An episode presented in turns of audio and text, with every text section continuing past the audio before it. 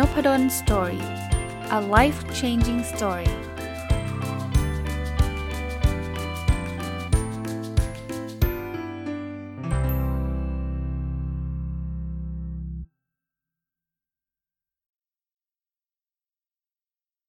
วัสดีครับ ยินดีต้อนรับเข้าสู่นพดล story podcast นะครับ วันนี้ก็น่าจะเป็นวันศุกร์ถ้าท่านฟังตรงวันนะครับ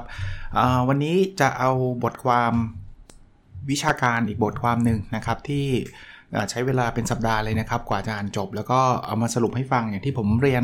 ไว้ก่อนหน้านี้นะครับ ว่าจะพยายามอ่านให้ได้สักประมาณสัปดาห์ละหนึ่งบทความ หมายถึงว่าอ่านแล้วมาสรุป แล้วนำมาเล่าให้ฟังในพอดแคสต์เนี่ยนะครับ ก็น่าจะเป็นประโยชน์นะยังคงเป็นบทความที่อยู่ในธีมของ goal setting เนาะก็คือการการตั้งเป้าหมายนะครับ บทความที่ผมนำมาฝากในสัปดาห์นี้มีชื่อเรียกว่า goals goal orientation strategies และก็ performance นะครับ ที่มาของบทความยังคงเป็นหนังสือรวมบทความอันเดิมนะครับ ก็คือหนังสือที่ชื่อว่า New Developments in Goal Setting and Task Performance นะ ซึ่งหนังสือนี้ก็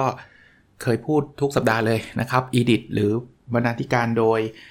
อาจารย์เอ็ดวินเอล็อกนะครับกับอาจารย์แกรี่พีลาซามนะ ซึ่งถ้าใครอยู่ใน field ของ goal setting เนี่ย ก็บอกว่า 2 คนนี้แหละครับ เป็นเป็น authority เนาะก็คือเป็นอาจารย์ที่ทุกคนต้องรู้จักอะเป็นคนที่ตั้ง goal setting theory ขึ้นมานะครับ บทความที่เมื่อกี้ผมพูดเนี่ยต้องอพูดถึงคนเขียนสักนิดหนึ่งนะครับว่าคนที่เขียนบทความที่เมื่อกี้บอกชื่อไปนะครับ ก็คืออาจารย์เช่นเดียวกันนะครับนะอาจารย์โรเบิร์ตอีวูดอาจารย์เจนนิเฟอร์วีแลนอาจารย์วิกเตอร์โซโจแล้วก็ อาจารย์โมรีนวองนะครับ ทั้งหมดมาจาก Melbourne Business School University of Melbourne นะเกริ่นให้ฟังว่าบทความเกี่ยวกับอะไรนะครับ ตามชื่อนะ goals goals orientation strategy and performance ก็จะเป็นการพูดถึงเรื่องของความสัมพันธ์ ระหว่างตัวแปร 3 ตัวแปรนะตัวแปรแรกก็คือ goal นั่นคือการตั้งเป้าหมายนะครับ goal กับ goal orientation เนี่ยก็คือเรื่องของการตั้งเป้าหมายนั่นเองเอาแปลง่ายๆนะครับ ตัวแปรตัวที่ 2 คือ strategy นะครับก็คือเรื่องของ กลยุทธ์ แล้วตัวแปรตัวที่ 3 ก็คือ performance นะครับก็คือเรื่องของผลการทำงานนะในบทความนี้เขาจะแบ่งโมเดลเป็น 2 โมเดลนะครับ โมเดลแรกเนี่ยคือเขาบอกว่า goal เนี่ยคือตั้งเป้าเนี่ยนะมันจะส่งผลต่อกลยุทธ์ แล้วกลยุทธ์ก็จะส่งผลต่อ performance หรือผลการทำงานอีกทีหนึ่งนะครับ ถามถามว่าทำไมเขาถึงคิดแบบนี้เขาก็อธิบายง่ายแบบนี้ครับเขาบอกว่าเวลาเราตั้งเป้าเนี่ยพอตั้งเสร็จปุ๊บมันก็ทำให้คนตั้งเป้าเนี่ยไปหาข้อมูล ไปปรับกลยุทธ์ แล้วเเมื่อหาข้อมูลปรับกลยุทธ์ ก็อาจจะทำให้ผลการทำงานนั้นดีขึ้นนะครับเขาบอกโมเดลนี้ส่วนใหญ่ใช้อธิบายพวกที่มันเป็นงานใหม่ ๆ หรืองานที่มันยากนะเพราะว่ายังไม่รู้ว่ากลยุทธ์ไหนจะถูกหรือจะผิดนะครับเพราะนั้น ตั้งเป้าก็จะมีส่วนช่วยทำให้เกิดการปรับกลยุทธ์ให้มันให้มันดีขึ้นได้นะครับ แล้วก็อาจจะทำให้เกิด performance แต่อย่างที่ผมเรียนนะครับว่าทุกอย่างเนี่ยมันคือความสัมพันธ์ที่ไม่ได้เป็นสิ่งยืนยันว่าต้องเป็นแบบนี้เสมอไป หรือพูดง่ายๆแบบนี้ก็ได้ครับว่า การตั้งเป้าหมายไม่ได้บอกว่ากลยุทธ์มันจะต้องดีต้องถูก แล้วจะทำให้เกิดผลลัพธ์ที่ดีเสมอไป คือถ้าเกิดมันมีใครสามารถบอกแบบนั้นได้ก็สบายเลยครับนะเราก็ก็สำเร็จกันทุกคนแหละนะ กับโมเดลที่ 2 โมเดลที่2เนี่ยเขาบอกว่า goal กับ strategy เนี่ยทั้ง 2 อย่างก็คือการตั้งเป้าหมายกลยุทธ์เนี่ยเราทำพร้อมกัน แล้วทั้ง 2 อันนี้ก็จะส่งผลต่อ performance ไม่เหมือนอันแรกเนอะอันแรกมี goal ก่อน แล้วค่อยไปปรับกลยุทธ์ ปรับกลยุทธ์ปุ๊บค่อยเกิดผลนะครับ แต่นี่คือมีทั้ง goal มีทั้งกลยุทธ์พร้อมกันนะครับ แล้ว 2 อันนี้มันมี interaction กันนั่นคือ มันส่งผลด้วยการไปยัง performance นะครับ ถามว่าเหตุผลทำไมเขาถึงคิดแบบนี้ในโมเดลที่2นะฮะโมเดลนี้เนี่ยเขาบอกอย่างนี้เขาบอกว่าคือคนตั้งโกก็ต้องเข้าใจกลยุทธ์ตอนที่ตั้งนะครับนะนั้นคุณตั้งก็ต้องตั้งให้สอดคล้องกับกลยุทธ์เลยนะครับ โดยเฉพาะงานที่มันซับซ้อนและความรู้เป็นสิ่งที่จำเป็นเนี่ยนะดังนั้นเนี่ยอพอถ้าเกิดคุณตั้งเป้ามันไม่สอดคล้องกลยุทธ์ก็ก็เสร็จนะครับทีนี้มาดูต่อนะครับ ในบทความวิชาการนี้เขาก็เริ่มเจาะตัวแปรทีละตัวนะ เอาเริ่มตัวแปรแรกคือ goal ก่อนนะ goal คืออะไร คือเป้าหมายใช่ไหมเขาบอกว่าเป้าหมายมันก็แบ่งได้หลายมุมนะ ตั้งแต่เป้าหมายระยะสั้นกับเป้าหมายระยะยาวนะ หรือเป้าหมายที่ตั้งไว้ง่าย ๆ หรือตั้งตั้งไว้ยากๆ หรือเป้าหมายที่เกี่ยวกับงานประจำกับเป้าหมายที่เป็นสิ่งใหม่ ๆ นะครับ หรือวิธีการนะ วิธีการนำไปสู่เป้าหมายเนี่ย ก็อาจจะมีวิธีการ 2 แบบคือ approach กับ avoidance approach ก็คือพยายามตั้งแล้วเราจะพยายามไปให้มันถึงนะแต่ avoidance เนี่ยคือการตั้งแบบตั้งแล้วไม่อยากจะล้มเหลว หนีความล้มเหลว อารมณ์แบบนั้นนะกับอีกอันนึงคือลักษณะของเป้าหมายที่เรียกว่า performance goal อันนี้คือวัดความสำเร็จเลยว่าเราทำได้ไม่ได้นะสำเร็จหรือไม่สำเร็จ กับอีก goal อีกแบบหนึ่งเขาเรียก mastery หรือ learning goal นะ mastery หรือ learning goal เนี่ยคือ goal ที่ตั้งไว้เพื่อการพัฒนานะคนละแบบกันนะครับ อันนั้นก็คือมุมของของการตั้งเป้านะครับ ตัวแปรที่ 2 ก็คือกลยุทธ์เขาก็บอกว่าอะสำหรับเรื่อง goal เนี่ยมันก็มีกลยุทธ์อยู่ 4 รูปแบบนะกลยุทธ์รูปแบบที่ 1เขาเรียก task specific strategy หรือแปลง่ายๆ แบบนี้ก็คือ มันเป็นกลยุทธ์ในการทำงานของเรานั่นแหละนะ กลยุทธ์ที่ 2 คือเป็นเรื่องเกี่ยวข้องกับ strategy development มันเป็นเรื่องของการสร้างกลยุทธ์ขึ้นมานะอันที่ 3 เป็น type ที่3เขาเรียกว่า search and information processing strategy มันคือการหาข้อมูลเพื่อสร้างกลยุทธ์นะและอันที่ 4 ครับเขาเรียก self regulatory strategy ก็คือการแบ่งเวลา หรือการสร้าง effort หรือความพยายามในการทำงานนะ ส่วนตัวแปรสุดท้ายก็คือ performance อันนี้ก็คือการวัดผลการทำงาน ซึ่งเขาก็รีวิวงานวิจัยนะ อย่างเช่น วัดถ้าเป็นนักเรียนก็คือวัดคะแนนสอบ ถ้าเป็นการทำงานก็วัดเกรดวัดอะไรไปนะครับ คราวนี้บทความนี้เขาทำอะไรนะเขาก็เริ่มไปศึกษางานวิจัยเป็น 10 10เป็นร้อยๆอะงานวิจัยเยอะแยะเลยนะครับ ผมสรุปบทรีซอลมาให้นะครับ ผลวิจัยมาให้ว่าสิ่งที่เขาพบมีอะไรบ้าง อย่างแรกนะ อันนี้ไม่เซอร์ไพรส์ก็คือเขาพบว่า กลยุทธ์ ทุกอย่างเลย จะส่งผลต่อ performance ทั้งนั้น เมื่อกี้เราพูดถึงกลยุทธ์ 4 ด้านใช่ไหม task specific กลยุทธ์ในการทำงาน การสร้างกลยุทธ์ การหาข้อมูล แล้วก็การการแบ่งเวลาการอะไรเนี่ยที่เป็น self regulatory เนี่ยนะเขาบอกว่าทุกรูปแบบเนี่ยมันส่งผลต่อ performance ทั้งนั้นแหละ คือยิ่งมีกลยุทธ์ก็ยิ่งทำให้ performance ดี แต่ว่า แต่ละรูปแบบเนี่ยมันส่งผลแตกต่างกันอ่านี้มุมแรกนะที่ได้มานะครับ มุมที่ 2 แล้ว go กับกลยุทธ์ล่ะนะ go ก็คือเป้าหมายกับการการการตั้งกลยุทธ์เกิดอะไรขึ้นอ่ามีหลายมุมนะฮะไอ้ไอ้เรื่องของ go กับกลยุทธ์เนี่ยอันแรกคือถ้าเราตั้งเป้าท้าทาย การตั้งเป้าท้าทายเนี่ยจะส่งผลบวกต่อกลยุทธ์บางประเภทนะครับ เช่น ส่งผลต่อกลยุทธ์ในการทำงาน คือยิ่งตั้งเป้าท้าทายเนี่ยก็ยิ่งทำให้มีกลยุทธ์ในการทำงานที่ที่ประสบความสำเร็จที่ดีนะครับส่งผลต่อ strategy development ก็คือการตั้งเป้าที่ท้าทายเนี่ยทำให้คนใส่ effort ไปเยอะในการสร้างกลยุทธ์นะคือคือก็ make sense ใช่ไหมเป้ามันยากอะ่ะเขาก็ต้องคิดเยอะนะครับ แล้วก็ส่งผลเรื่อง search and information processing ก็คือ ยิ่งตั้งเป้าท้าทาย ก็ยิ่งทำให้คนหาข้อมูลเยอะนะครับ อันนี้คือส่งผลนะ อีกอันนึงเขาบอกยิ่งตั้งเป้าแบบ specific ก็คือชัดเจนนะต้องทำอะไรได้เท่าไหร่เสร็จเมื่อไหร่เนี่ยมันจะทำให้ส่งผลบวกต่อ task specific strategy ก็คือการทำกลยุทธ์นั้นก็ก็จะทำอย่างเต็มที่นะครับ จะมีการใช้กลยุทธ์อย่างอย่างเต็มที่ เพราะว่าอันนี้แปลความหมายให้ฮะคือเป้าที่มันชัดเนี่ยมันรู้มันต้องทำอะไรไง ถ้าเป้าแบบว่า do your best มันไม่รู้ว่ามันต้องทำอะไร อะไรคือแปลว่า best ก็ไม่รู้ใช่ไหมทำให้ดีที่สุดนะ ไม่รู้ไง แต่เขาพบแบบนี้ฮะเขาพบว่าไม่มีความสัมพันธ์ระหว่าง การตั้งเป้าแบบหลบหลีก ความล้มเหลว กลัวกลัวความล้มเหลวการตั้งกลยุทธ์ แปลว่าถ้าเกิดคุณตั้งเป้าว่าระวังอย่าให้ทำอันนี้ให้ผิดพลาดนะ งานตั้งเป้าแบบนี้คือตั้งเป้าแบบ avoidance ก็คือการกลัวความล้มเหลว ระวังอย่าทำให้มันพลาดนะ อย่างนี้ไม่เกี่ยวกับกลยุทธ์เลยนะไม่ไม่เกี่ยวไม่ส่งผลกับกลยุทธ์นะอ่าอีกอันนึงก็คือในทางกับการถ้าเราตั้งเป้าแบบเราจะไปข้างหน้าเขาเรียก performance approach นะครับก็คือตั้งเป้าให้ให้สำเร็จไปข้างหน้าเนี่ยมันจะส่งผลต่อกลยุทธ์ในรูปแบบของการหาข้อมูลนะแปลว่า สมมุติผมตั้งเป้าว่า ผมอยากที่จะได้รายได้เท่านั้นเท่านี้อย่างเงี้ยคนก็จะหาข้อมูลมากขึ้น เยอะขึ้นนะครับ อันสุดท้ายที่เป็นเรื่องของความสัมพันธ์ระหว่างการตั้งเป้าหมายกลยุทธ์เนี่ยนะครับ คือเขาบอกว่า ถ้าเราตั้งเป้าแบบเรียนรู้อะจะจะเรียนรู้อะไรมากขึ้นเนี่ยมันจะส่งผลต่อกลยุทธ์เช่นเดียวกัน โดยเฉพาะกลยุทธ์แบบเซลล์เลกูลาtory ก็คือกลยุทธ์ที่เน้นการควบคุมตัวเอง การจัดแบ่งเวลาของตัวเองอะไรแบบนี้นะครับ คือเวลาเราตั้งเป้าในการเรียนรู้เนี่ย เช่นผมผมอยากเรียนคอร์สออนไลน์ตั้งเป้าแบบนี้นะ ผมก็จะมีแนวโน้มจะเป็นคนที่สามารถจัด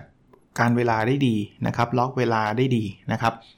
หรืออีกอันนึงก็คือ search and information processing ก็คือ เวลาเราตั้งเป้าเพื่อเรียนรู้เนี่ย เราก็จะมีแนวโน้มที่จะหาข้อมูลนะครับ เพื่อไปสร้างกลยุทธ์นะ อันนี้คือมุมที่2นะครับที่เป็น result นะครับในส่วนของ goal กับ strategy นะ มุมที่ 3 คือความสัมพันธ์ทั้ง 3 อันนี้พร้อมกันเลย คือเป้าหมายนำไปสู่ strategy นำไปสู่ performance ถามว่ามันส่งผลในทุกเป้าหมายในทุกแบบกลยุทธ์ทุกแบบหรือเปล่าคำตอบคือไม่ ผมสรุปแบบเร็วๆ ให้ท่านฟังเนี่ยสิ่งที่เขาพบความสัมพันธ์นะมีดังต่อไปนี้ อันแรกนะ ถ้าเราตั้งเป้าท้าทาย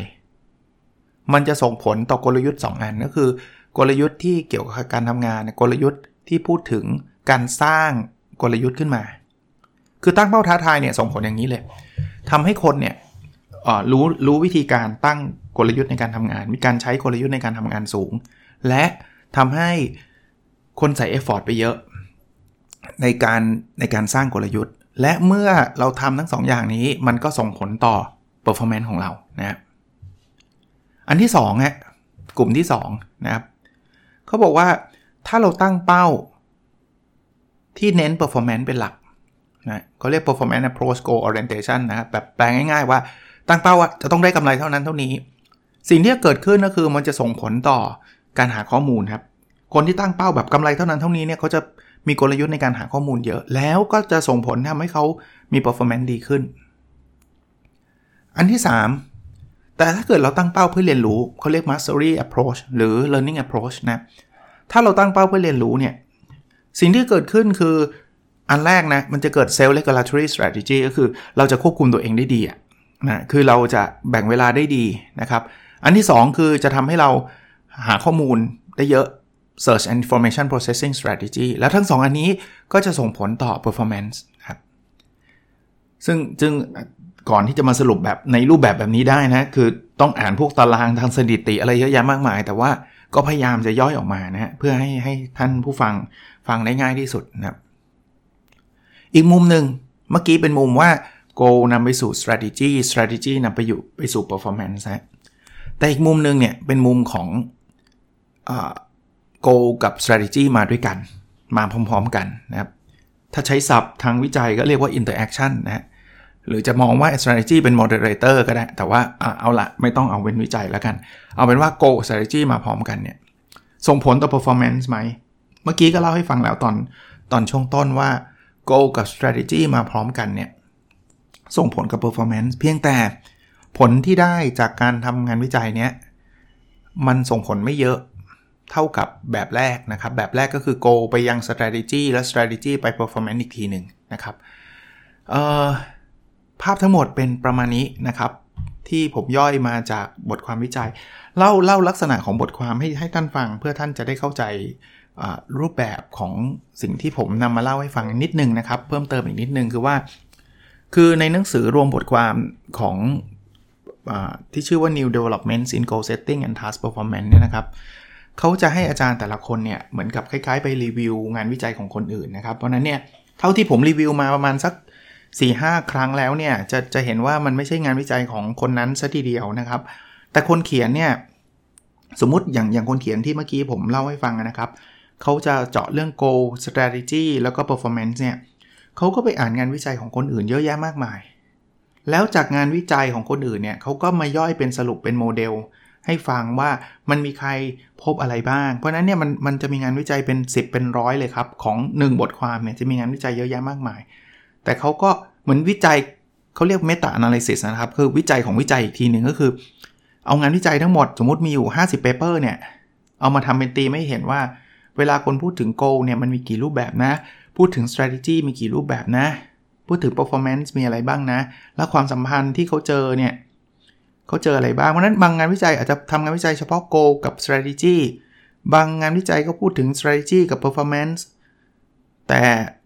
บทความนี้เขาก็เอามาเรียบเรียง รวบรวมให้ให้ท่านเห็นภาพนะครับ บทความอื่นๆที่ผมนำมารีวิวก็จะมีลักษณะเดียวกันนะครับ แต่ผมพยายามจะตัดสับเทคนิคออก ผมพยายามจะตัดไอ้เรื่องสถิติเรื่องอะไรที่มันดูมีความวุ่นวายออกนะครับเเนื้อหามันก็คือประมาณนี้นะครับ เพิ่มเติมอีกนิดเดียวนะครับสำหรับวันนี้คือว่าต้องบอกว่า ผมเคยเล่าให้ฟังแล้ว ใช้เวลามากกว่าปกติเยอะมาก เวลาผมอ่านงานอ่านหนังสือมารีวิวเนี่ยใช้เวลาไหมใช้เวลานะ หนังสือเล่มหนึ่งก็หนานะแต่ว่าสปีดในการอ่านเนี่ยง่ายกว่าอ่านบทความในลักษณะนี้เยอะมาก อย่างบทความนี้อ่านทั้งสัปดาห์เลยนะครับ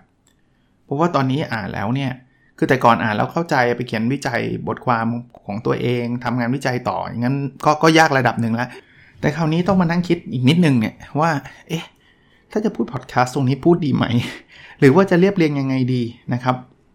แอบเฉลยล่วงล่วงหน้าด้วย อ่าไม่ใช่ล่วงหน้า แอบเฉลยด้วยซ้ำนะ ว่าบางทีเขียนไปแล้วนะ พูดแล้วต้องหยุดแล้วพูดใหม่ เพราะว่าบางทีผมรู้สึกว่า อืม ถ้าผมพูดอันนี้ก่อน มันจะต้องเข้าใจยากกว่าพูดอันนี้ก่อน อย่างเช่นบทความเนี่ยผมผมจะสรุปมาตามโฟล์ของบทความอะแต่พอจะมาพูดพอดแคสต์เนี่ย อืม ถ้าถ้าถ้าผมไปพูดตามโฟล์บทความต้องงงแน่เลย นี่เป็น assumption ผมนะ ผมก็เรียบเรียงใหม่ระหว่างที่พูดนะครับ ก็ยังสนุกสนานกับทำการทำสิ่งนี้นะครับและได้รับ feedback มาจากหลาย ๆ ท่านว่าก็ก็ชอบเช่นเดียวกันนะครับ ก็ดีใจนะฮะที่มันเป็นประโยชน์นะครับ เพียงแต่มันอาจจะไม่ได้ง่ายนักนะครับ หรือไม่ได้ยืดยาวมากนัก เพราะบางทีมันอาจจะมีความซับซ้อนในบางเรื่องด้วยนะฮะโอเคนะครับ วันนี้อาจจะสั้นนิดนึงนะครับ แต่ว่าก็เช่นเดิมนะครับ ในทุก ๆ ตอนผมก็คาดหวังว่า มันคงเป็นประโยชน์ไม่มากก็น้อยอะ สำหรับบางท่านแล้วกัน ผมก็คิดว่ามันก็ไม่ได้ทุกท่านนะบางคนก็อาจจะเอาไปใช้ในที่ทำงาน บางคนก็อาจเป็นนักวิจัยอะไรต่างๆนานานะครับแล้วเดี๋ยวสัปดาห์หน้าถ้าถ้าไม่พลาดก็สัปดาห์หนึ่ง paper นี้ก็อ้วกเลยนะครับจะพยายามอ่านแล้วก็เอามารีวิวให้ท่านฟังอีกครั้งหนึ่งนะบอกไว้ล่วงหน้าอีกนิดเดียวนะครับ คือพอดแคสต์ตอนนี้มันคือ 799 ปกติในทุกลงลงท้ายที่ 100 200 300 400เนี่ยจนถึง คราวนี้กำลังจะถึง episode 800 เนี่ย จะเป็นการ reflect สิ่งที่ทำมานะครับ ในในช่วง 100 ตอนที่ผ่านมานะครับ ก็จะพูดถึงเรื่องของการทำพอดแคสต์ทุกๆ เกือบทุกตอนเลย แต่ว่าถ้ามันไปลงรายการประจำจะเลื่อนไป เพราะฉะนั้นเนี่ย พรุ่งนี้จะเป็นพอดแคสต์ episode ที่ 800 แต่ว่าเนื่องจากพรุ่งนี้จะเป็น Weekend Entrepreneur ก็ขออนุญาตเลื่อนไปเป็นวันจันทร์นะครับ ที่จะมา reflect หรือสะท้อนคิดเรื่องราวเกี่ยวข้องกับการทำพอดแคสต์นะ แล้วก็ทิศทางของพอดแคสต์ที่ผมจะทำต่อนะเพราะนั้น episode 800 ก็จะเป็น Weekend Entrepreneur ตามปกตินะ801 ก็จะเป็นการตอบคำถามตามปกติ อัปเดต Personal OKR ตามปกตินะก็อาจจะมารีวิวการทำพอดแคสต์ครบ 800 ตอนในวันจันทร์อีกทีหนึ่งนะครับเผื่อใครบางคนคิดว่าอาจารย์ลืมหรือเปล่า เพราะว่าอาจารย์ปกติครบรอบ 100 จะจะมารีวิวทุกครั้ง เพราะว่าทุกครั้งที่ครบรอบ 100 แต่มันไปตรงรายการประจำเนี่ย ก็จะมีคนทวงมาว่าอาจารย์มันครบ 800 แล้วไหมทำไมอาจารย์ไม่พูดอะไรเงี้ยก็ก็ต้องขอเรียนไว้ล่วงหน้านะครับ ขอให้ทุกคนมีความสุขในวันศุกร์นะครับ แล้วเราพบกันในสดถัดไปนะครับ สวัสดีครับ